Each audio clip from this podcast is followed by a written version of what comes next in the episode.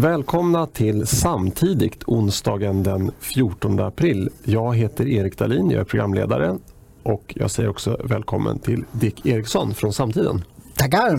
Vi har inte med oss Linus Bylund idag. Nej, tyvärr. Mm. Nej, och det är förknippat med hans eh, nya jobb som stabschef för Jimmy Åkesson. Eh, han, eh, ett av kraven för att han skulle få eller för att han skulle ta det jobbet var att han skulle få fortsätta podda. Ja, men, men ibland så ställer det till det för honom. Så mm. Det är vad som har hänt idag helt enkelt.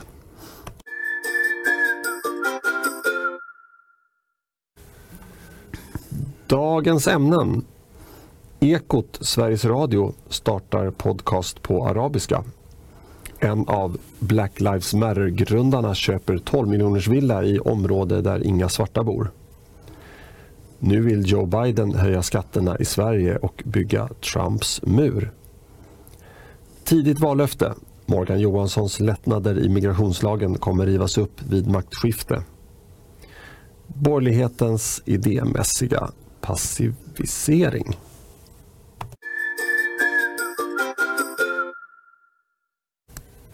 Men allra först, laget runt och det är ett mindre lag som ni ser. Så.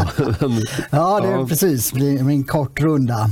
Precis. Nej, det som har hänt för mig som inte är, är alldagligt är, är, väl att jag har eh, provat ut nya glasögon. Det tillhör ju ålderns utveckling att man behöver nya läsglasögon då och då.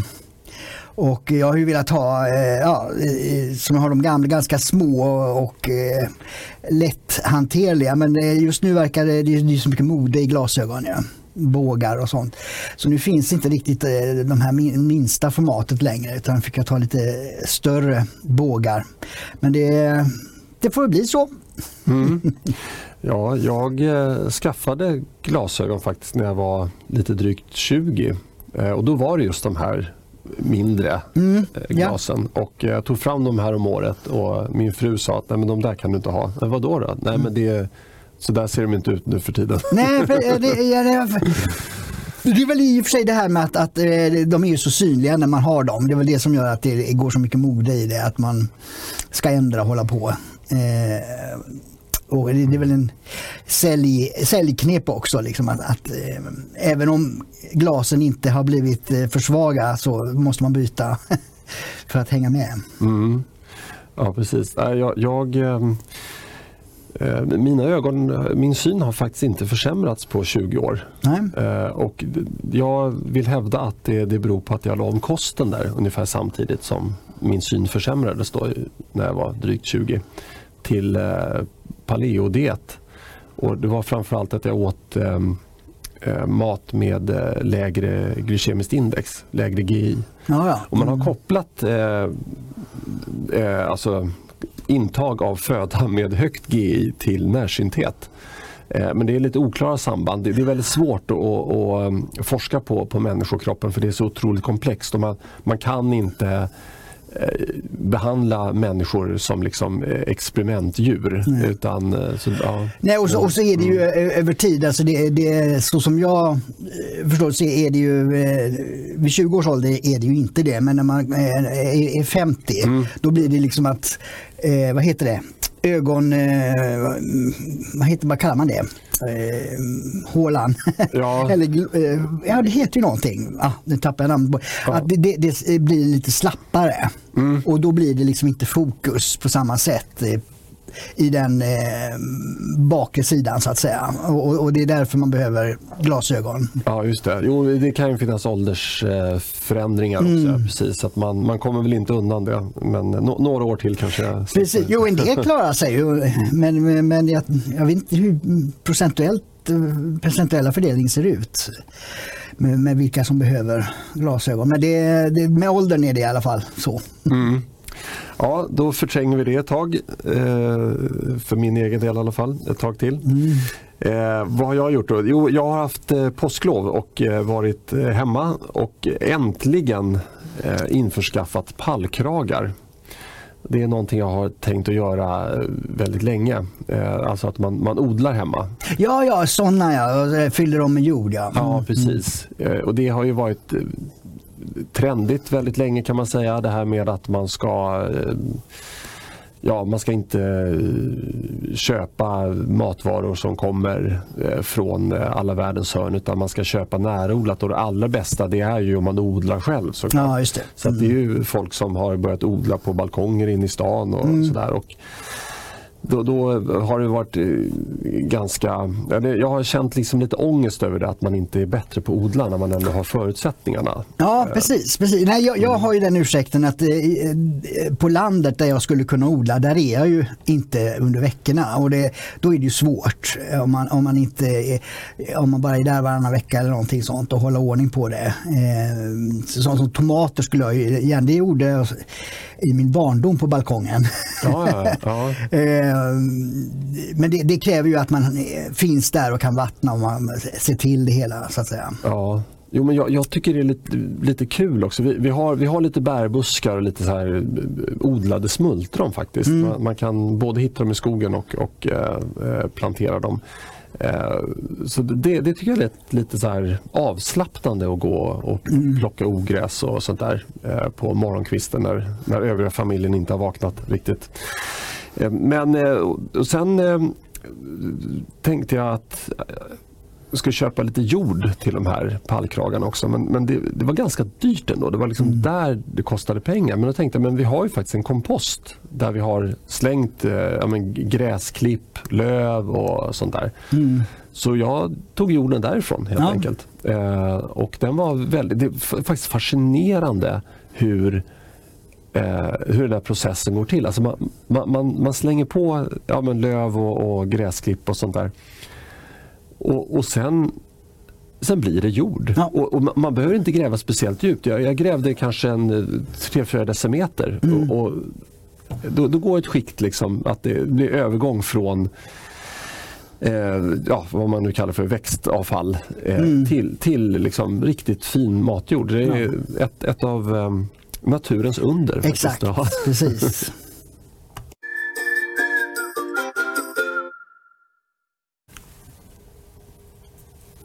Ja, Ekot, Sveriges Radio, startar podcast på arabiska.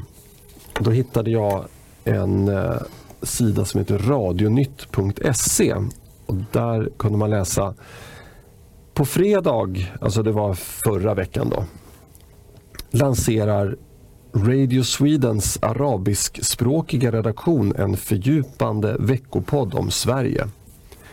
Bland ämnena finns svensk politisk debatt, integrationsfrågor, brott, kultur och livsstil. Eh, podden görs av, ja, nu, jag vet inte om jag ska ge mig på att eh, uttala de här namnen. Nej, det behöver du inte göra. Nej, det är fyra personer i alla fall. Mm. Eh, som då ska rotera som programledare. Tema för premiäravsnittet eh, är vägen till ett permanent uppehållstillstånd så står det så här också. Eh, Vi tycker att det här är en viktig och spännande satsning, inte minst för att det har kommit så många från den arabisktalande världen till Sverige under det senaste årtiondet. Vi tror att det finns en stor efterfrågan på en fördjupande podd om Sverige, säger Radio Swedens redaktionschef Gaby Katz. Innan jag går in lite mer på vad de här eh, Eh, jag har hittat lite information om två av de här personerna. Men innan jag går in på det. Mm. Vad, eh, vad, vad, vad, är din spontana reaktion på det här Dick? Alltså, grundproblemet är ju att vi är i Sverige och i Sverige pratas det svenska. Och det är väldigt många i etablissemanget som tycker att vi ska prata alla andra språk än svenska. Eh, och, och det, det, är oerhört irriterande. När jag var på restaurang i helgen till exempel så pratade eh, eh, servitörerna engelska. Och det är väldigt vanligt i Stockholm ju, att, att, att man, man ska kommunicera på engelska i svenska restauranger. Vilket är också, ja, väldigt märkligt.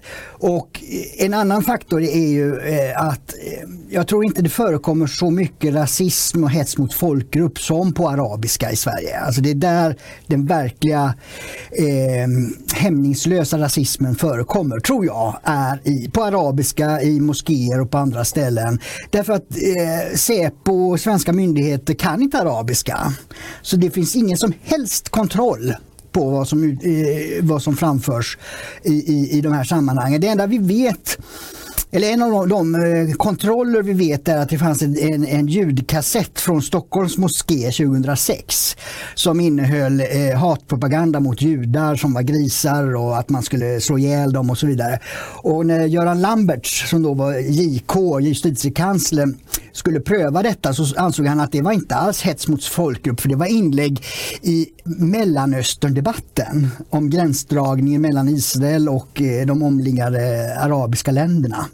Så det blev inte fällt. Och, och, och, här tycker jag, eh, här måste en, en, en, en ny regering verkligen eh, hitta sätt att sätta ner foten. Att ska vi ha lagstiftning om hets mot folkgrupp och, och, och eh, peka ut eh, eh rasism, vilket är, är, är rimligt, då måste det gälla alla det kan inte bara vara så att det är de som pratar svenska som säger något eh, olagligt som ska sättas dit. Till exempel på Facebook eh, driver ju åklagare mycket fall mot äldre kvinnor som kanske någon gång eh, skriver någonting eh, olämpligt. Då, då, jagar man, då finns det ingen brist på poliser och åklagare. Då jagar man reda på det och, och åtalar de här eh, eh människorna. Men det som förekommer förmodligen varje fredag i Sverige på arabiska i moskéer. Det finns ingen koll. Och, och, och jag misstänker, ja, du kommer in på det sen, att, att det där är ju eh, flyktingaktivister, de där eh, eh, så kallade journalisterna. Det är ju aktivister som leker journalister och som bara är ute efter att Sverige ska ta emot så många som möjligt från från de här länderna. Och Morgan Johansson, justitieministern, skröt ju förra veckan. Han var stolt över att det kommit 180 000 syrier till Sverige de senaste åren. Hur man kan vara stolt över det är för mig en, hel, ja, en, en, total gåta på många sätt. För det första, varför ska 180 000 människor behöva fly från Syrien? Vad är det att vara stolt över att det pågår ett krig där borta som, där människor svälter och dör? Hur fasen kan man vara stolt över den, det skeendet? Och sen att de tar sig runt halva världen till just Sverige när man skulle kunna hjälpa många fler på mycket bättre sätt närområdet. Eh, ja, det är så mycket fel i, i, i de här resonemangen så att man, man storknar. Nu vet vi ju inte, vi får ju kolla upp vad de säger i den här podden.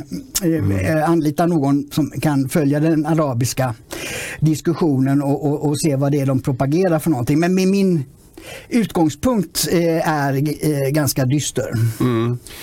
Eh, ja, det, det, fanns mycket att, att kommentera där. Eh, men, eh, nej, men det, det, om jag ska börja med det här med Morgan Johanssons uttalande så det, det är sällan man hör honom vara stolt över att det kommer liksom högproduktiv arbetskraft, invandrare i, form av högproduktiv arbetskraft. Det är sällan man hör honom vara stolt över det. Mm. Utan det är just det här, Socialdemokraterna vurmar ju verkligen för den här Um, att, att liksom det, det, kommer folk som man kan tycka lite synd ja, om. Just. Mm. Mm.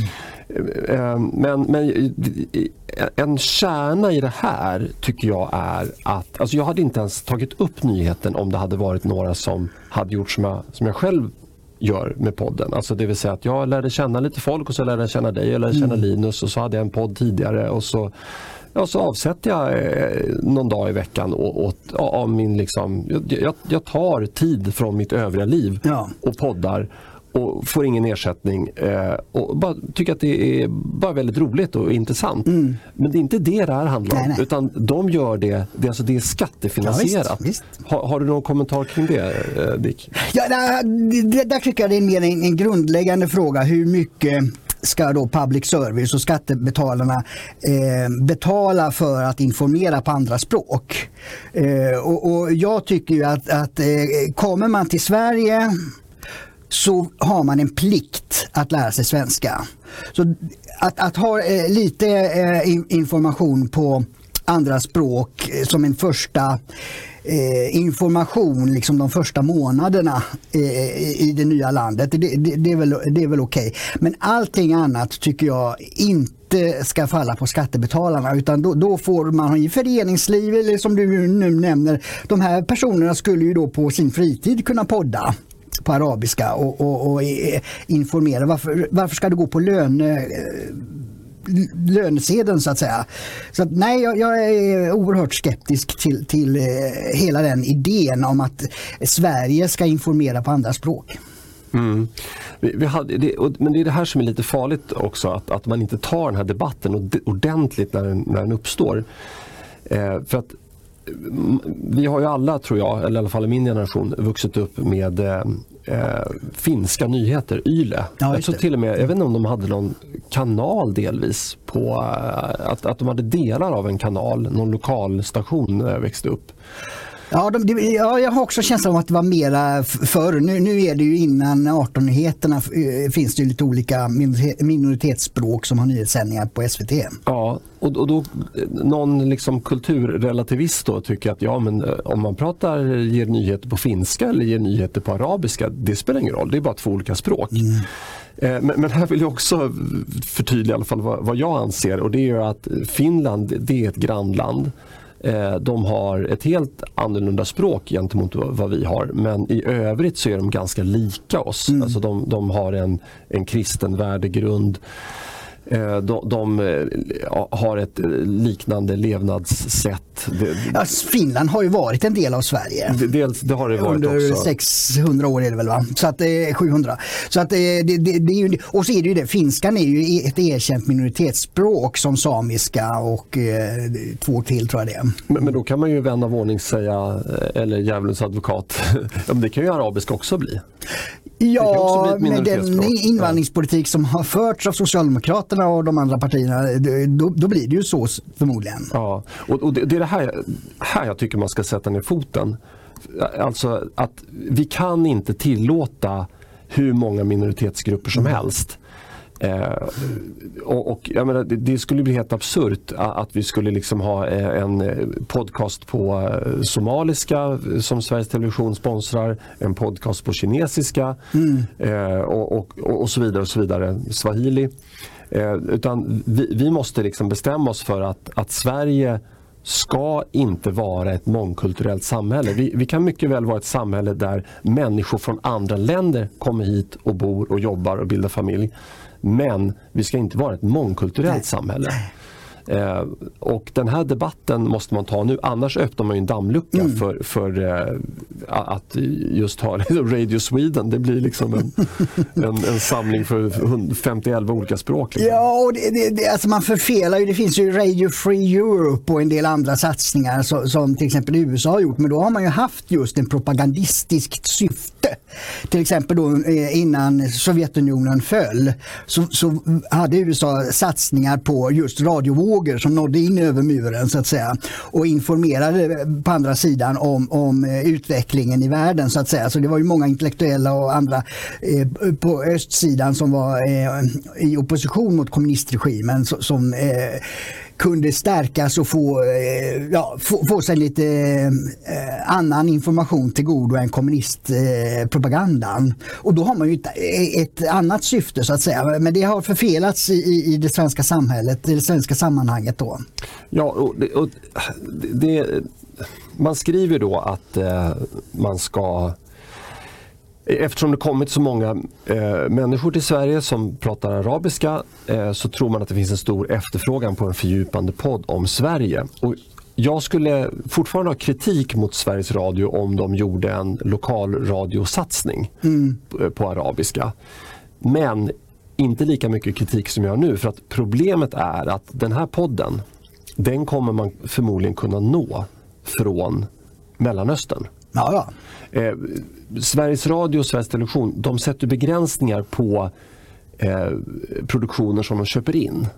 De kan man inte titta på utomlands för där köper de en licens ja, för att bara mm. visa i Sverige. Ja. Men jag tror inte att det är så med den här podden för den producerar de själva. Ja, nej, det man producerar själva brukar man inte göra några sådana begränsningar på. Nej. nej. Och här kommer alltså sitta då fyra personer som gissningsvis ger en bra bild av Sverige. Alltså den bilden man förmedlar är ju att du kan komma till Sverige som arab.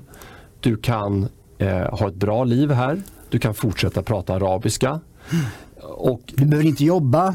Det är för svenskarna som försörjer dig. Ja, Ordna bostad. Ja, och, och, första avsnittet då som skulle handla om eh, vägen till ett permanent uppehållstillstånd. Alltså, den informationen kan väl vara väldigt nyttig att ta del av för en person som bor i Mellanöstern och som kanske då funderar på ja, att flytta till Sverige. Ja, det blir, man brukar prata om pullfaktor, alltså det, det, att eh, Fredrik Reinfeldt och Angela Merkel och andra eh, pratar om att man skulle välkomna människor från andra delar av världen. Eh, och det var ju en bidragande orsak till den här eh, som man kallade flyktingvågen så att säga. Att, att eh, och det var ju en del som blev intervjuade mm, som kom också, ja men ni europeer har ju välkomnat oss. Om ni välkomnar oss får ni ta hand om oss.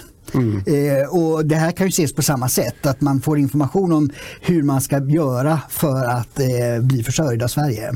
Ja, men, låt säga att det var en, en podd som sändes från spanska solkusten av ett gäng eh, svenskar och satt och berättade lite grann om hur det var Eh, där nere i Spanien mm. och hur man gör för att uh, kunna flytta dit och sådär. Nu har jag en ja. idé. Ja. Mm, mm, eh, eh, vad heter hon? Magdalena Andersson skulle säkert gilla om det var några eh, utlandssvenskar i Portugal som berättade om hur man ordnar pensionen skattefri till Portugal. Det skulle hon säkert gilla. Ja, det skulle vara intressant att höra hennes kommentar. Och, och, och, och men det här då, då, då, kan ju någon fråga mig så här, ja, men Erik, hur, hur vet du att de kommer göra en, alltså förmedla en positiv bild av mm. Sverige? Mm. Ja, det vet jag inte. Men det har ju visat sig att de nyhetsprogram som är på ett annat språk än svenska som för, förmedlar en negativ bild av Sverige, då går ju PK-eliten igång på alla mm. cylindrar. Mm. För det var ju precis det som eh, Riksstudios gjorde. Ja. En, en, ett nyhetsinslag på engelska där man tar upp då Vetlanda-galningen och massa andra grejer som, som Eh, den politiska eh, styrande eh, eliten har, har tillfogat Sverige. Och då utgår jag ifrån att om det är så hemskt att sprida en negativ bild av Sverige, då kommer Sveriges Radio mm. absolut inte göra det utan då kommer de sprida en positiv bild av Sverige på arabiska. Just. Och, och det, eh, att använda skattemedel till att öka attraktionskraften från länder som, som redan utövar ett högt migrationstryck på Sverige. Mm. Det är skandalöst ja. enligt min uppfattning. Ja, alltså, rent alltså, som internationell politik eh, där, där ju Sverige bara är en liten bit så är det ju väldigt märkligt att ha en politik där man lockar människor att flytta från sina länder istället för att se till att ordna upp saker och ting i, i, i de här hemländerna. Alltså det, det, det, man borde uppmana människor runt om i världen det är ju att se till att, att få ordning på sina eh, politiska system.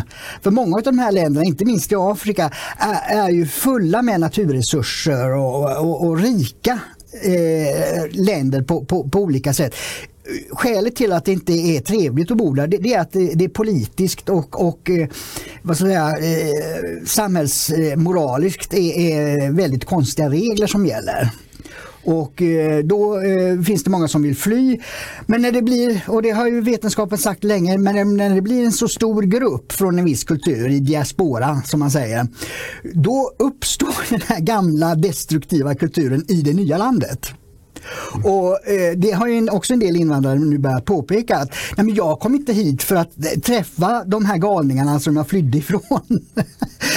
så det, det, det, det, är så absurt hela den här migrationspolitiken där man flyttar stora grupper, hundratusentals människor på kort tid till ett nytt land. Det är galet, det är vansinne, det är, det, det, det är så sjukt det kan bli. Men det har Sverige hållit på med i 30 år nu. Va? Och nu hoppas jag att, att, att svenska folket, för det är bara svenska folket som kan ändra på det här mm. genom hur man röstar i valet 2022. Då kan man sätta stopp för det, eller i alla fall vända utvecklingen. Mm. Då, då, tänkte jag gå in lite grann på var, jag har hittat lite information om två av de här eh, som deltar. Om jag hade lagt ner eh, lite mer tid kanske hade jag hittat mer information om, om de andra också. Men, men det här var ganska lättillgänglig information då på, på internet. Eh, den, eh, nu ska vi se, ja precis. Eh, Shaima Madbulu är journalist och aktivist för mänskliga rättigheter. Numera kommunikatör i Arabiska teatern. det, det jag kunde hitta om Arabiska teatern då, det var att de ansökte om en och en halv miljon i stöd för år 2020 men fick, hör och häpna, noll kronor av Stockholms kulturförvaltning. Eh, lite svårt att se hur de finansierar sig men jag har kunnat se att de har uppträtt på Folkets hus i Fisksätra eh, och något annat ställe. Och som, ja, Folkets hus i Fisksätra det är ju skattefinansierat. Jag kan inte tänka mig att de tar inträde av särskilt många där. Eh, utan, eh, Och, så, och det är ju sosse-stämplat så att säga. ja precis, traditionellt eh, i alla fall så, så. Sossarna får betalt genom röster. Ja, precis. Så att det här är ju... Jag, jag kan, alltså den här kvinnan då, jag, jag, jag kunde inte eh, se att hon hade gjort eh, något, eh, vad ska jag säga? Journalistiskt arbete. Nej, men nå, något liksom, hon var inte rörmokare. Utan det, det, här, det här, hon verkar vara en person som liksom eh, rör sig i de här kretsarna och eh, aktivist för mänskliga rättigheter. Det får man inte betalt för såvida inte man får betalt av allmänna medel. Eh, och, så. och sen så den här eh, Amr Bitar, eh, jag vet inte hur man uttalar namnet, han eh, startade en ny tidning när han kom till Sverige eh, i syfte att hjälpa nyanlända Ja. att guidas in i eh, samhället. Så det är liksom, man tar hit, det vi hade ett inslag om tolkar för kanske ett år sedan. Eh, och, och eh, som liksom, det, det- blev årets företag. Och det, det, det är så typiskt att man, man välkomnar massa invandrare som då får ett jobb att hantera andra invandrare På skattebetalarnas bekostnad. på skattebetalarnas bekostnad. Och, och det här, den, här, den här podden, det är ytterligare ett exempel på det.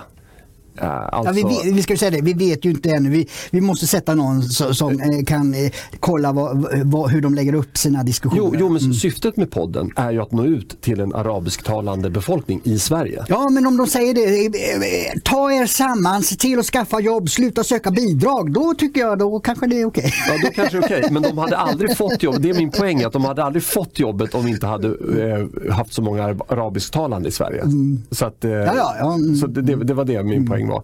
Men absolut, nej, men, det, men ja, absolut. Eh, Talar de arabiska och säger kom för fan inte hit.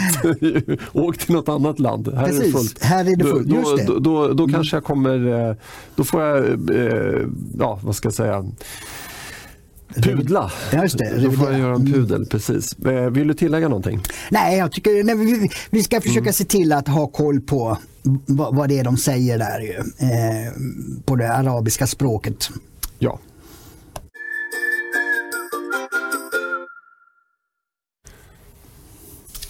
En av Black Lives Matter-grundarna köper 12 miljoners villa i område där inga svarta bor. Eh, Black Lives Matter-grundaren eh, Patrice Khan Kulosh. För mycket konstiga namn där. Ja. Colors kanske. Eh, har köpt en gård på 1000 kvadratmeter i ett exklusivt område utanför Los Angeles. Området bebos mestadels av vita människor. Prislappen på villan är motsvarande 12 miljoner kronor. Jag, jag har eh, också läst den här. Jag, eh, nej, det kanske var jag som klippte in det här. Jag, nu glömde jag att ange källan på den här texten. Men Eh, jag tycker att det är lite väl eh, överdrivet att kalla en eh, fastighet på 1000 kvadratmeter för en gård. Här, här, måste någon ha, men den här, ja strunt samma. Just det, det var, en, eh, det var någon nättidning som hade översatt från, eh, jag kommer ihåg New York Post, Ja. var det som rapporterade och, och också kunde rapportera att hon hade letat eh, fritidshus på Bahamas och, och annat. Och att det också framkommit kritik från BLM, eh, Black Lives Matter-aktivister som skulle vilja veta var pengarna hamnar någonstans. Ja. Eh, för att eh, BLM har överösts med, med miljontals dollar från eh, fega företagare som vill eh, spela goda och gör ett sorts avlatsbrev. Det här är ju katolska kyrkans gamla knep som Martin Luther vände sig mot på 1500-talet. Att, att man betalar pengar för att få spela god. Mm. Och, och, här är ju uppenbart ett modern, en modern variant av avlatsbred där BLM fiskar och, och plockar pengar ur människor, ja, framförallt rika då, som har pengar i syfte att eh, motverka rasism. Och, och, det de gör som sitter i toppen där det, det är att sko sig själva och köpa e egna lyx... Eh, ja, det, det, skaffa sig ett lyxliv helt enkelt. Mm. Eh, och det, det, här är ju eh, det, det, är, det, är, så otroligt symptomatiskt för eh, den här typen av personer. Alltså att eh, man går ut stenhårt då och, och eh, säger till, till exempel att white silence is violence. Mm. Och att eh, man, man, framställer personer med vit hudfärg mm. som rasister. Mm. Eh, kanske inte man pekar ut några enstaka individer men, men att strukturell rasism finns i länder med vit majoritetsbefolkning det har ju varit ett narrativ de verkligen har, har tryckt på.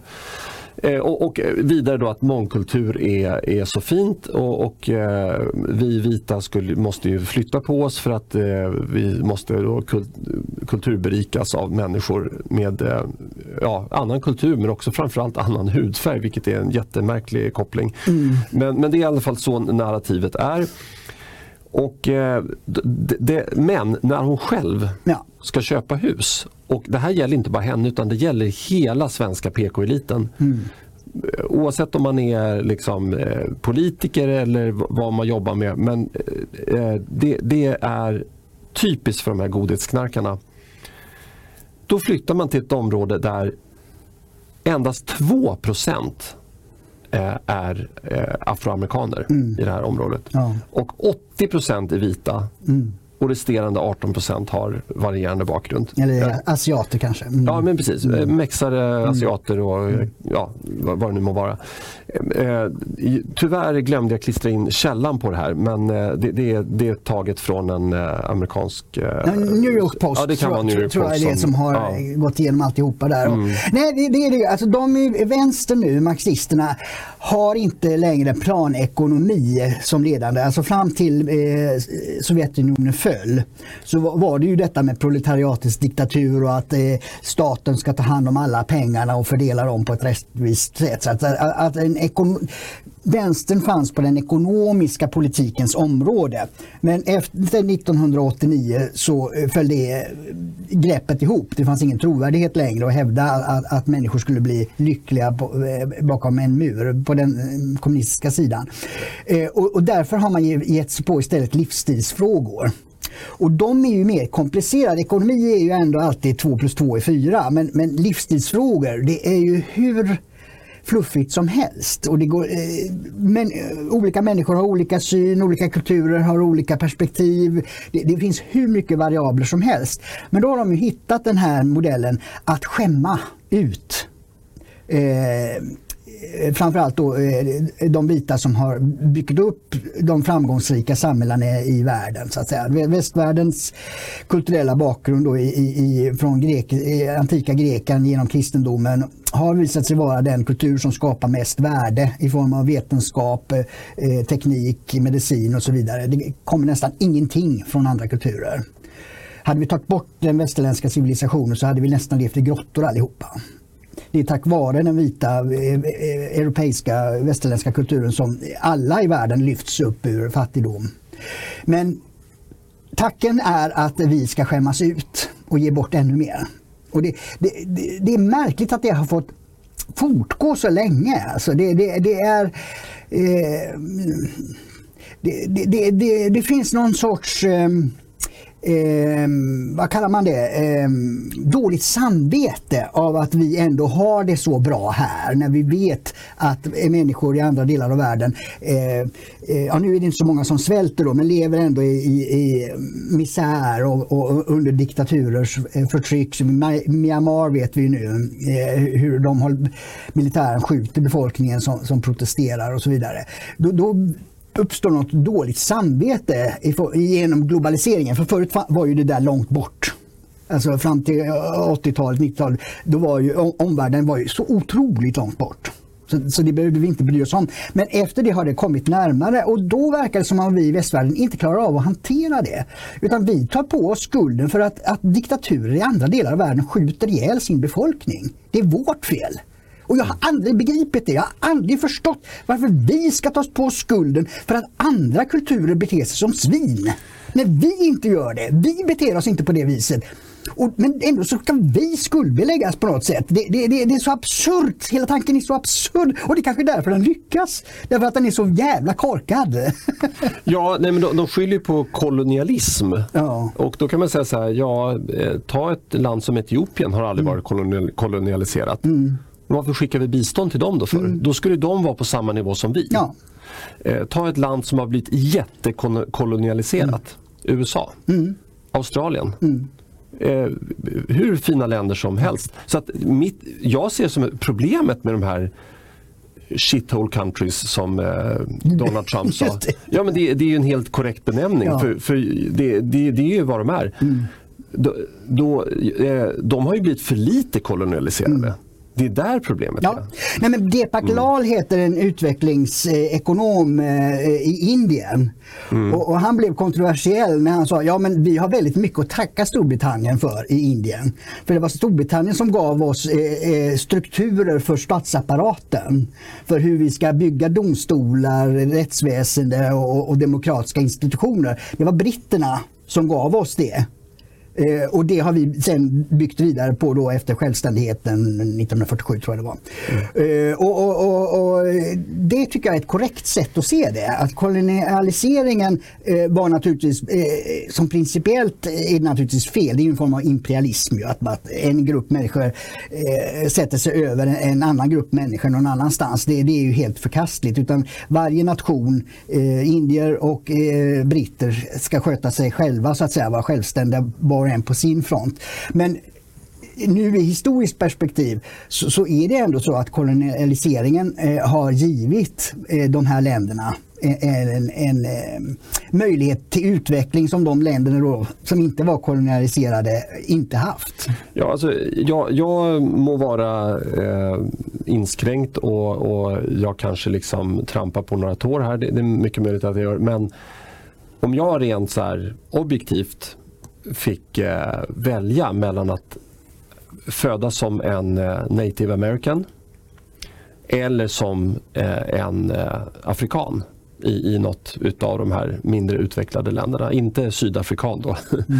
eh, då hade jag valt att födas som native american. De kanske inte har det lätt alla gånger men jag tror de har mycket, mycket bättre än, än många andra då där, där man har i länder där man inte har kolonialiserat lika hårt.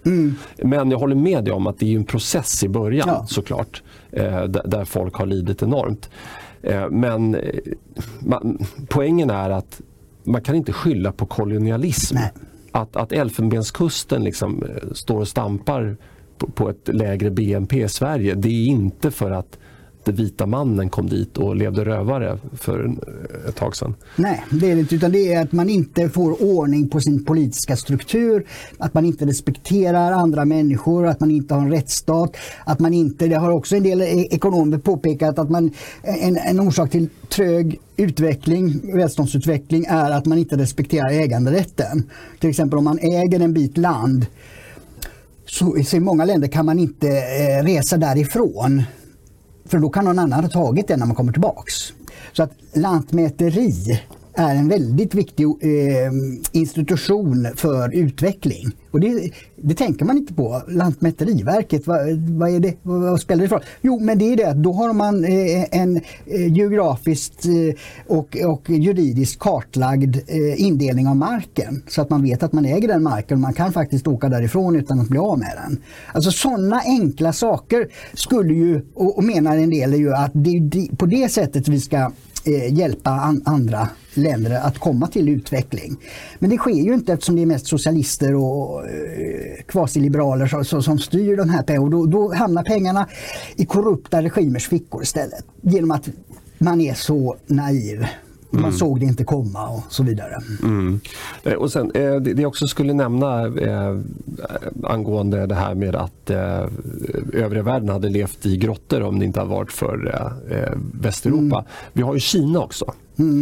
Eh, och Kina de utvecklades ju lite parallellt med västvärlden. Ja, innan västvärlden. Ja, i, till och med så ja. ja. Och sen, sen hände det någonting där. Jag, jag, jag, jag har för mig att det var någon kejsare vid något tillfälle som förbjöd längre båtfärder och sånt där. och, och, och, samtidigt då så upptäckte Kristoffer Columbus USA. Ja, just det. Mm. Eh, men men, men det, det, jag minns det här från, från mellanstadiet mm. faktiskt. Mm. Att jag, det, det, kan ha varit att jag minns fel. Men eh, strunt samma.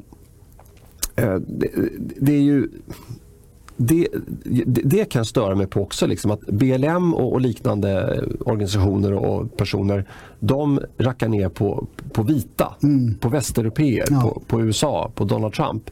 Men så här, världen, jag kan lova, världen skulle vara en sämre plats att bo på om Kina mm. hade haft samma dominans ja. över eh, världen som Västeuropa har kulturellt och ekonomiskt. Mm. Och de är på väg att komma ikapp och kanske gå förbi. Ja. Eh, och, och det, det kommer inte Tack bli... vare att de har stulit alla västerländska idéer. Ja, ja men precis. Exakt. Så att, eh, jag, jag, tycker att... Eh, nej, men hon visar ju, den här kvinnan, och, man, man brukar säga så här eh, att... Eh, nej men, eh, ja, strunt samma, kommer inte på uttrycket. Men, men alltså, det, det, går bra att säga saker mm. men, men hon själv, när hon själv ska spendera sina egna pengar, om det nu är hennes egna pengar, det, får, det får vi väl se vad som kommer fram de närmsta veckorna. Mm. Hur hon har tillskansat sig de här eh, beloppen.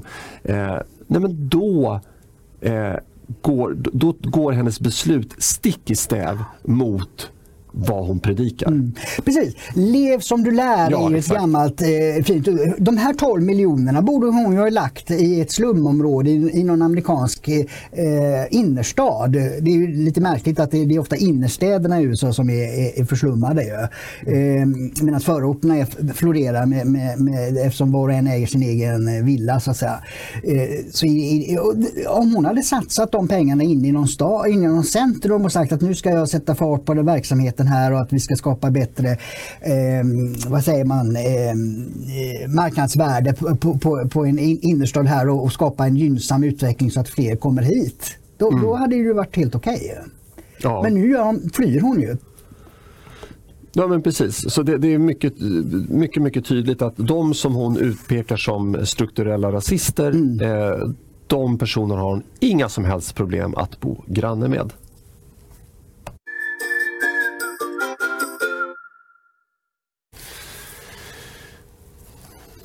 Nu vill Joe Biden höja skatterna i Sverige och bygga Trumps mur. eh, ja, Dick, du får ta ja, det, det, det är ungefär samma sak som den förra kvinnan. Eh, det gäller Joe Biden. Han skulle inte bygga en tum till utav, Bidens, eller mm. utav Trumps mur. Och vänstern och demokraterna har ju gått till stormande angrepp på att, att eh, Trump bygger den här muren mot Mexiko då för att eh, markera att man inte vill ha illegal invandring. Eh, och så blir han president på att säga att eh, vi ska välkomna människor mer och vi ska vara så humana. Och det blir en störtflod av människor. Eh, 70 000 eh, illegala kom i januari och ännu många fler i februari. Och det, det är, hela eh, Latinamerika verkar eh, ha satt sig på eh, fötter för att eh, komma till USA. Och då säger Joe Biden i en tv-intervju när han får frågan vad är ditt budskap till de här människorna? Kom inte hit. då, då, då, är han liksom eh, ännu eh, mer rak än, än vad Trump eh, var plötsligt. Och Homeland Security, eh, som departementet heter, har börjat eh, eh, undersöka hur man ska kunna, som man säger, täppa till hålen i, eh, som fortfarande är då, eftersom muren är inte helt bygg, byggd då, för Trump hade väldigt svårt att få loss pengar till den, utan han fick ju göra det som en nationell eh, säkerhetsåtgärd och ta pengarna ur försvarsbudgeten eftersom eh, Nancy Pelosi och demokraterna i kongressen stoppade budget, vanliga budgetmedel så att säga. Så att, eh, det, det byggandet eh, tog, har gått långsammare under Trumps år. Då. Eh, men nu ska alltså Bidens eh, minister se till hur man kan få loss pengar för att täppa till de hålen som fortfarande finns. Och Det visar återigen här att de har ingen verklighetskontakt de här människorna. De, de ska utåt sett i medierna vara så oerhört goda. De ska spela Gud och Jesus och allt vad det är för någonting. Va? Eh, och de är ju så himla snälla och, och, och förnuftiga och resonabla och allt möjligt. Men det de snackade skit. Det funkar inte i verkligheten. Utan det är resultatet av att eh, ehm, snacka om att vi ska ta emot dem, det är att man skapar just det Reinfeldt och Angela Merkel gjorde på 10-talet. En pullfaktor. Att människor återigen har börjat, för, för under Trumps tid så förstod människorna att nej, men det är nog ingen idé att ge sig av mot USA. Eh, USA vill inte att vi ska komma och så får man Biden och då blir det full fart. Och USA klarar inte av det. Det, det går inte med att in, högt industrialiserade länder kan inte ta emot hur många människor som helst. Vi har redan ju, eh, ligger ju eh, på historiskt höga nivåer i, i, i folkomflyttningar i industrialiserade länder trots att vi just är mer avancerade ekonomier som gör det svårare att ta in de som kommer från väldigt primitiva förhållanden. Ja, men jag, jag tycker att det finns en, en rättviseaspekt här också och nu, nu använder inte jag rättvisebegreppet på samma sätt som, som jag använder inte eh, ska förtydliga, eh, rättvisebegreppet på samma sätt som socialister gör. Utan, mm. eh, jag tycker att det Sverige eller USA, men ta Sverige då som ett exempel, som har byggts upp av många, många generationer. Mm. Att, att vi har eh, ett, ett så pass sammansvetsat samhälle som, som vi har eller kanske har haft. Det har inte kommit över liksom en natt. Mm. Eh, och det är väl rättvist att de generationer som har byggt upp det får ge det vidare till sina kommande generationer. Det finns väl ingen rättvisa att en, en klick socialister ger bort det till andra. Det tror jag inte våra förfäder hade velat. Eh, så att det, är liksom, det, det, är något sorts att, det finns något sorts narrativ att, att allt det vi har byggt upp här, det tillhör alla andra. Mm. Och det är rättvist. Mm. Men jag, jag, skulle säga att det, det är inte alls rättvist. Det, det, är djupt orättvist mot våra förfäder. Ja, jag, jag skulle säga det att de socialister och kvasilliberaler som hävdar det här, de borde först ge bort sina egna villor. Mm. Sina egna bostadsrätter, sina egna bilar, sina egna pensionsförsäkringar till de här människorna. Sen kan de komma och snacka vad vi mm. andra ska ge. Men det gör de ju inte. Jan Guillou till exempel sitter på, eh, jag vet inte hur många miljoner, han har gett bort eh, en del pengar. Men det är ju bara eh, ett lite krus på ytan av hans förmögenheter. Men han säger att vi andra ska ge bort våra pengar. Mm. Så de är ju sådana otroliga hycklare, sådana otroliga lögnare, sådana otroliga moraliskt underlägsna människor som sitter och pratar om att de som politiker ska ge bort andras pengar. Det är, det, det är groteskt eh, hur den här diskussionen har blivit som sagt värre när kommunismen föll. För att man har ju då flyttat det från ja, produktionsfaktorer i ekonomin till just livsstilsfrågor och, och, och, och ja, kultur eh, ja, och, eh, hudfärgsfrågor. Liksom. Mm. Men jag, jag, förstår inte heller hur, hur hela, eller inte hela, men stora delar av västvärlden kan bli så ofantligt kränkta av det Trump säger. Han, han, har ju bara sagt sanningar. Mm. Och ta det här med shithole countries. men det, det är så ett roligt uttryck. Ja, men, men då måste man fråga, okay, han, han, kanske inte sa det om Mexiko, han, han, han menade andra länder. Mm. Men om, om det nu inte är ett shithole country, varför vill så många människor ja, då exakt. fly till USA? Eh, och, och, så att han, han säger ju att vi måste bygga muren därför att det är så pass många människor som vill komma hit och ta mm. del av vårt välstånd och vi kan inte acceptera det. Men han säger ju inte att han aldrig någonsin vill att någon enstaka mexikan eller flera nej, kommer nej, till USA. Utan lagligt, ja. ja. La, mm. det, det, det, är ju det han har tryckt på hela tiden. Mm. Att man ska, eh, vill man komma till USA så ska man göra det på laglig väg. Eh, med, via arbetstillstånd eller den här green card som de har. De har ju en, en, en kvot eh, sen ja, säkert 1800-talet av att eh, dela ut liksom, green card så, så, att man får komma till, till USA så att säga. Och, och eh, men det ska ske lagligt va? och inte genom att man eh, eh, smiter över gränsen så att säga i smyg. Nej, och, och det Joe Biden då har, har uttalat eh, i valrörelsen så, det, det, alltså han har ju framställt Mexiko och mexikanare som åh det är så fint och det är liksom, de är välkomna, här ska vi inte ha några murar. Mm.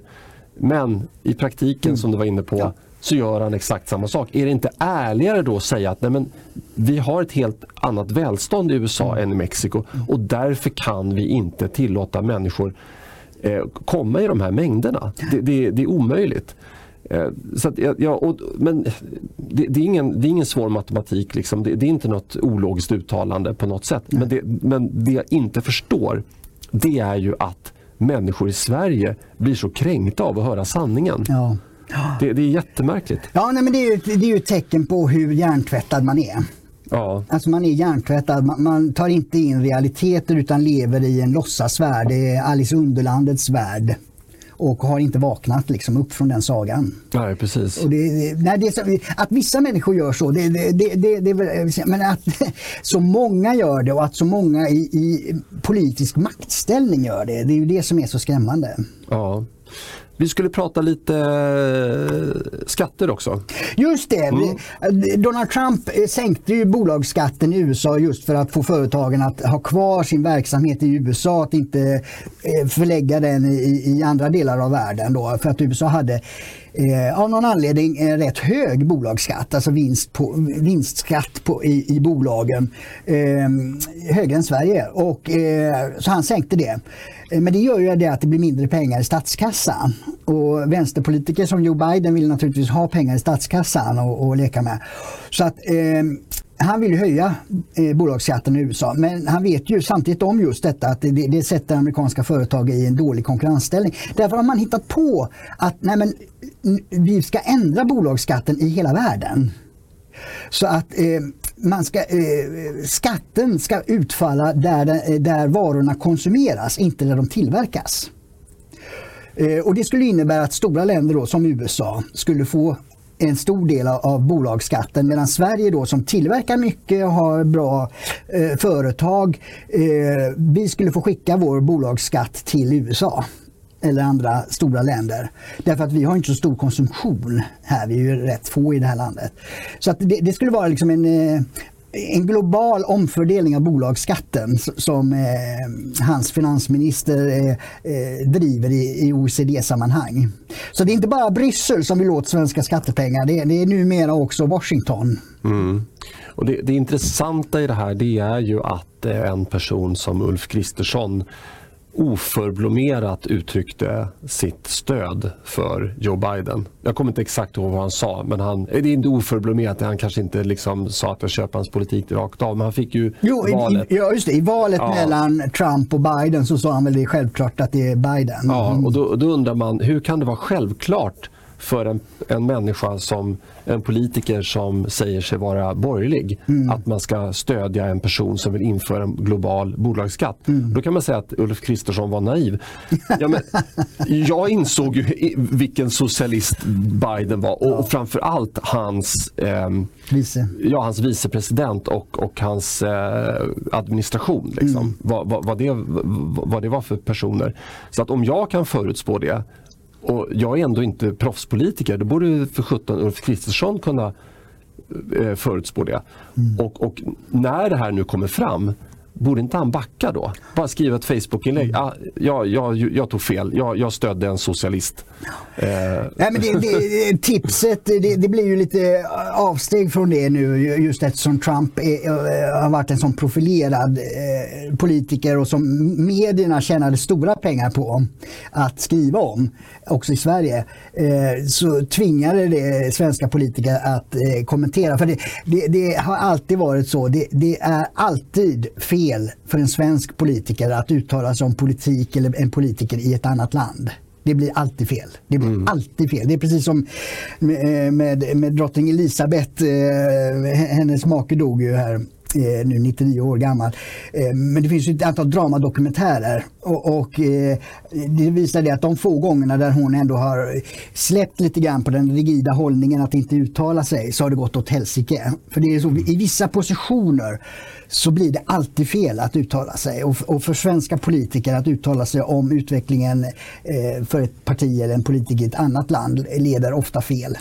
Ja, och, och jag kan tycka att man kan uttrycka sig som vissa sverigedemokrater har gjort om andra eh, eh, politiker i utlandet. Jag ska inte nämna vilka. Men Att man säger, ja men det där han gjorde då och då, det var väl bra. Mm. Men det, det, blir också fel. Mm. Men, men, det är ju för att vi har en, en väldigt vänstervriden media. Mm. Så jag hade inte liksom sagt någonting om Ulf, Kristersson hade sagt ja, men jag gillar Bidens eh, syn på miljön eller ja, vad det var. Mm, men, mm. men, att han liksom sa självklart Biden, mm. ja men nu har han ju facit här.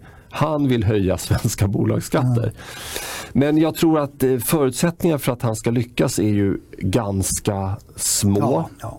Eh, och då kan man tycka, hur pass, är det här något politiskt taktiskt utspel? Om man vet att han ändå inte kommer lyckas, är det, är det ett, ett uttryck för desperation? Att USA vet inte hur de ska få in mm. pengar? Eller är det något eh, del av något, är uttalandet en del av något högre politiskt spel som inte jag förstår mig på. Vad tror du Dick? Nej, jag tror att det är desperation för att eh, eh, USA har ju nu också, inte minst nu på grund av coronan, så, så, ökar ju statsskulderna i alla länder. Och det är ett problem för alla länder. Nu, I Sverige är ju fortfarande på en, en, en eh, hanterbar eh, nivå. Va? Men flera europeiska länder och också USA drar statsskulden iväg väldigt mycket. Man trycker pengar och ska, eh, lånar upp men man har allt svårare att betala tillbaks. Och det betyder att vi har e-, ett stort kedjebrev eh, rullande i västvärlden. Och vi vet vad kedjebrev slutar med. Det blir ett brak. Och eh, det är ingenting jag skulle vilja utsätta. Jag tror inte det kommer att hända inom de närmsta 10-20 åren. Men jag vill inte utsätta kommande generationer för, för ett sånt brak. För det, det, det, det skulle kunna bli till och med värre än 1929. Liksom.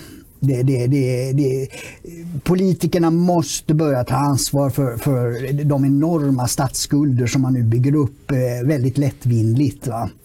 Eh, och, jag kan tänka mig att Biden har den tanken att eh, att få in mer skattepengar Eh, men samtidigt så ser han ju då det, om man skulle ta det på bolagsskatten, ja då betyder det att amerikanska jobb flyttar utomlands. Och det är ju ingenting heller han vill. Så att säga. Så att det, man har eh, en väldigt eh, svår situation. Mm.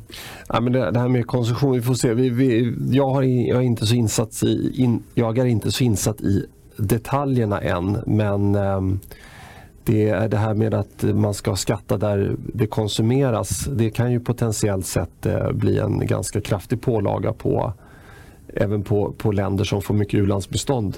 Ja, just det. De konsumerar ju men producerar inte så mycket. Så att, ja, just det. Eh, Precis. Nej, ja. jag, jag tycker det låter väldigt flummigt alltihop. Ja,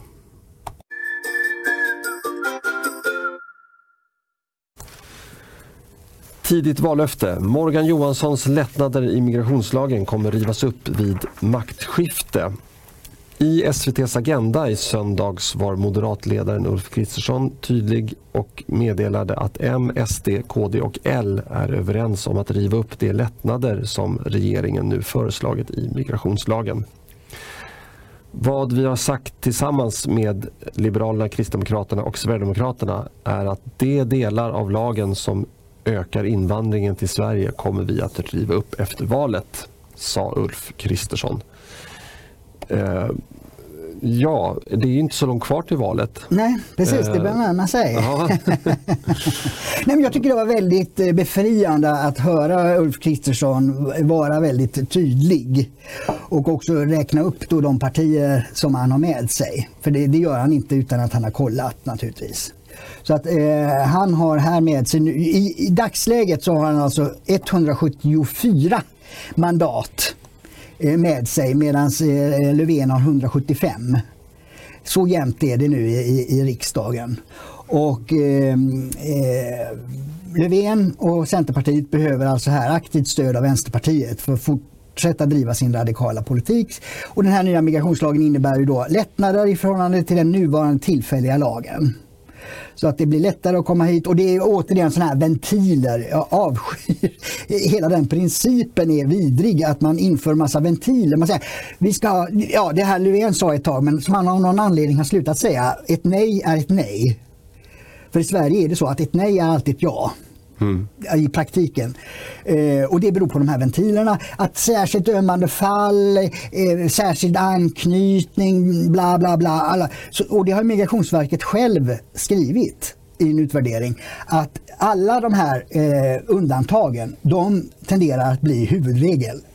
Alla går den vägen. Mm. För de har ju alla de här har ju advokater som vi betalar mångmiljardbelopp. Där, där kan man snacka om en, en migrationspolitisk eh, industri. Industri, ja, mm. precis. Där man, eh, där man mjölkar svenska skattebetalare på enorma summor. Så, att, så fort det finns någon sån här ventil, undantag, alla advokater går ju på det direkt. Vi, vi, vilken motivering kan du ha för att du ska passa i det här hålet?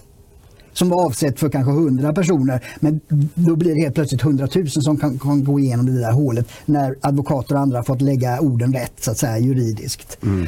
Eh, så det, det, man borde plocka jag sa det i Godmorgon varje gång, man måste, borde plocka bort alla undantag. Då sa eh, Anna Dahlberg på Expressen, ja, men då bryter man mot internationella eh, eh, fördrag och konventioner. Ja men då får man väl ändra dem då. Det, det kan inte vara så att man eh, har massa undantag som innebär att huvudregeln aldrig gäller. Att ett nej är aldrig ett nej. Vad fan ska man ha då ett nej för? Nej, men det är bara till, det, alltså, det, det, diskussionen är enklare än så. För att det är bara att fråga sig, har Saudiarabien de här eh, undantagen? Mm. Det, är krig där nere. Var, varför flyr inte folk dit? Precis, nej, jag, sa, jag skrev det då under ja. 2015. Eh, varför kommer miljontals människor över från Mellanöstern via Turkiet och in i Europa när det är mycket närmare till de varmare länderna ja. eh, som Saudiarabien? Men det är ju, de blockerar ju. Mm. De stoppar ju allting. De hade ju, Saudiarabien har ju där i Mecka eh, stående tält med luftkonditionering för de som kommer till den här eh, Pilgrims, eh, pilgrimshelgen där, mm. man ska gå runt den där muren, eller stenen. Eh, de stod där året om. De kunde tagit in hundratusentals människor från Syrien där. Gjorde de det? Nej, alla ska till Europa. Mm. Alltså det, det, det är en sån obotlig dumhet som präglar europeiska ledare. Det är bara att, ringa de här länderna och säga nu får ni fan ställa upp här. Det är ju eran kultur det här handlar om. Mm. Visa nu att den kulturen håller för någonting. Mm. Vad fan ska Europa komma och rädda er varenda jävla gång för? Gör något själv! Jag förstår inte varför inte europeiska politiker kan liksom visa lite eh, jävlar anamma någon gång. Ja, nej men det, det är väl bara liksom ett, ett rent rättvisebegrepp. Så, så här skulle det inte funka i vanliga livet, nej. i företagsvärlden. Mm. Det, det är inte så att om man, om, man, om man bedriver företag inom Stockholm och så har Skåne sina regler. Mm. Så, men, men eh, de behöver inte stockholmarna eh, rätta sig efter. Mm. Och vis, eller vice versa. Ja. Alltså det, det, här är ju, jag menar, de här internationella konventionerna de är just internationella och då ska ju alla följa ja. dem.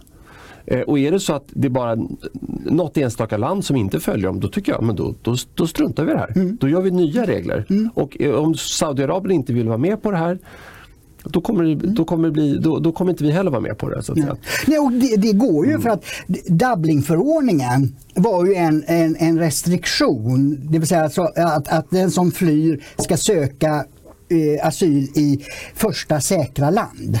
Mm. Men den bara pff, försvann helt plötsligt. Den var det, det var en internationell konvention som man inte behövde följa. Mm. Utan den upphävdes av vem vet jag inte.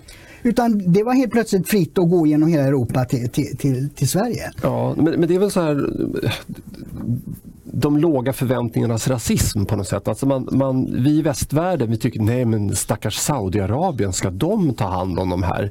Det kanske inte de klarar av och de kanske inte är tillräckligt humanitära. Och, du vet, jag, jag, jag, tror att man kommer in, man, man, man kommer in på de tankebanorna. Så, oh, nej, men det är mycket bättre att vi, vi som, är, vi som är så fina upplysta och som behandlar människor så bra. Det är mycket bättre att vi tar emot dem. Mm. Men då tycker jag att man nedvärderar Saudiarabien för ja. att man har inte satt dem men gör en handelsblockad, mm. ta emot de här fyra miljoner mm. människorna mm. från Syrien. Annars kan ni glömma att sälja en droppe olja till resten av världen. Ja. Det är bara att välja. Precis. Får man se, man kanske kan framtvinga lite humanism i dem.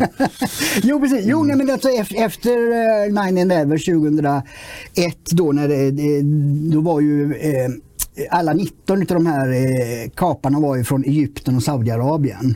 Då bestämde George W Bush det att vi måste se till att eh, göra oss fri från oljeimporten från de här länderna. Vi kan inte vara i händerna på dem. Och det är, USA är nu, har inget beroende av olja från Saudiarabien. Eh, och, och, så kan ju Europa också göra naturligtvis. Att man bestämmer sig för att vi ska inte vara i händerna på någon annan. Utan vi ska bestämma vår egen politik och, och vi ska också tala om det och, och eh, använda det som eh, ja, förhandlingsargument. Eh, liksom. Vill ni ha eh, del i, i eh, eh, den här frihandelsekonomin så att säga, då måste ni spela på samma regler som oss och ni måste ha uppfylla eh, vissa krav som vi tycker är grundläggande när det gäller till exempel att inte halshugga folk på parkeringsplatser och så som Saudiarabien gör. Mm. Man, eh, man, får hitta andra ställen att göra det på tänker du? Ja, ja framförallt, framförallt just det, parkeringsplatserna är viktiga att skydda från.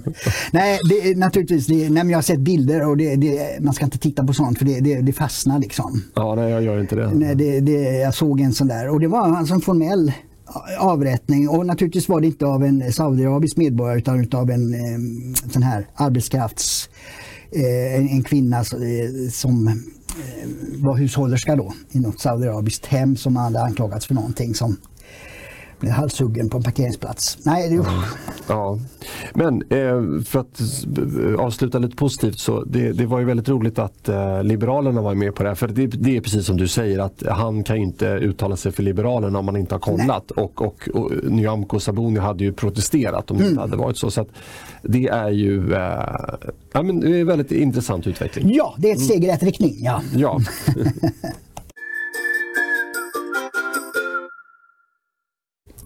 borgerlighetens idémässiga passivisering. Eh, och nu ska jag eh, vara ärlig mot dig Dick. Jag vet att du har skrivit en ledare ja. i samtiden, men jag har inte läst den. aj, aj, aj, aj. Nej, jag tog med den där, där därför att eh, eh, vad heter han, Andreas Johansson Heine hade eh, kommenterat det att, att, eh, att med eh, en syrlig kommentar av att eh, Timbro var bättre på den tiden när eh, jag jobbade där, säger då jag. Ja, var det för att du jobbade där eller var det bara rent allmänt? Nej, nej han menar ju liksom att det var innebörden av artikeln. Jaha, men det var, ja, okay, men det, var ja, det inte mm. därför att den boken jag hyllar där, eh, utdraget av Alexis de Tocqueville Eh, en, en, eh, stor fransk tänkare. Ehm, det var den, en, en bok eh, som jag var på jakt på i slutet på 80-talet och som Timbro då hade givit ut. Det var så jag kom i kontakt med Timbro. och det var alltså innan jag började jobba där. Så att jag hyllar ju egentligen tiden innan. Och jag skriver också om eh, Sture Eskilsson då, som var grundare av Timbro. Att han hade då just eh, en stor bredd på, det var ju, annars skulle man ju som näringslivets tankesmedja skulle man ju kunna tänka sig bara syssla med att gynna företag och nyliberalism så att säga. Men det var det ju inte. Alex de Tocqueville var ju mera en, ja, ska man säga, en konservativ eh, tänkare eh, som pratar om demokrati, jämställdhet och frihet. Så att säga. Kombinationen av det. Och han har ett väldigt speciellt perspektiv som fastnar hos mig eftersom han kommer då från... Han reste på 1830-talet då från, från aristokratiska Frankrike till den nya världen, USA och eh, kunde då beskriva väldigt konkret skillnaderna mellan ett aristokratiskt och toppstyrt samhälle och det amerikanska samhället då som, eh, där, där var och en eh, är sin egen eh, mästare så att säga. Ehm, eh, så att han, hans tankar där är, är, ehm, nej, de är väldigt eh, sunda och, och han, ibland beskrivs han som den, som den första statsvetaren. beskrivs han som ibland. Men han är väldigt bortglömd och, och i, i skymundan så jag tänkte ja, då lyfte upp honom. Men Grundskälet till att eh, skriva var nämligen att eh, Nyheter Idag hade gjort en recension av en ny bok på Timbro om efteralliansen med tio stycken inlägg.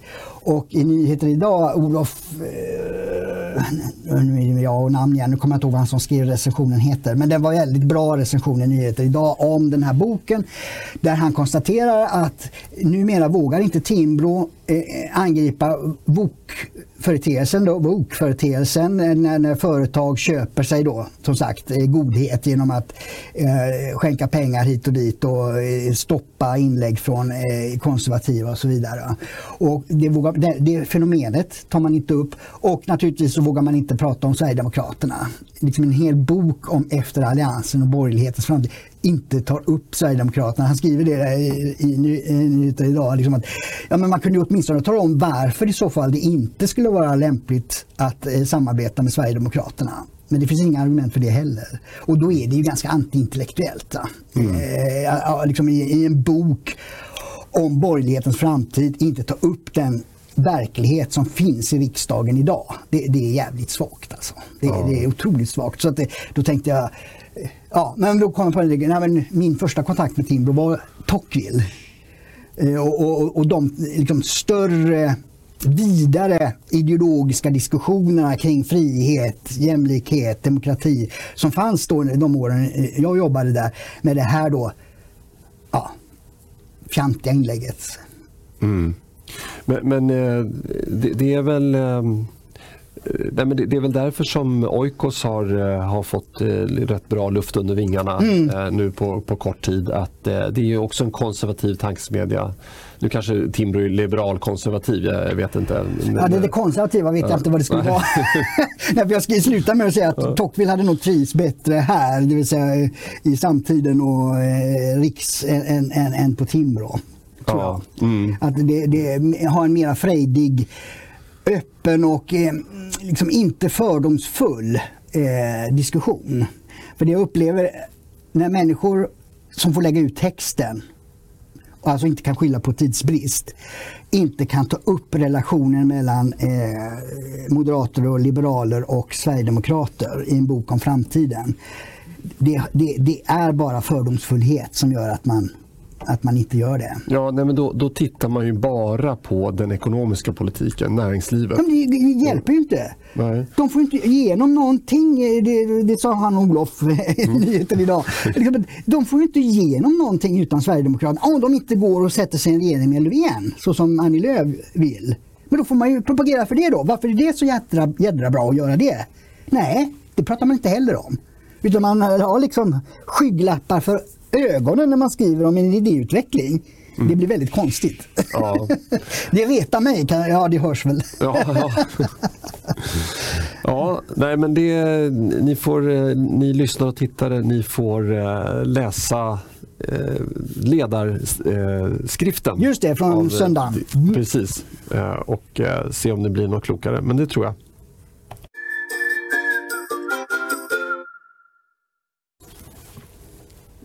Det var allt för denna onsdag och eh, vi eh, kommer tillbaka på fredag som vanligt. ja, hade inte så mycket annat att, att säga där. Vi får se fredagsavsnittet. Eh, vi brukar alltid ge en liten Eh, föraning om vad vi ska prata om men eh, det kan jag inte göra nu för att vi vet inte riktigt. Nej, vi får kolla upp lite saker först. Ja, ja precis. Så, eh, men det jag dock vet det är att vi ses och hörs igen och tills dess, ha det gott. Hej!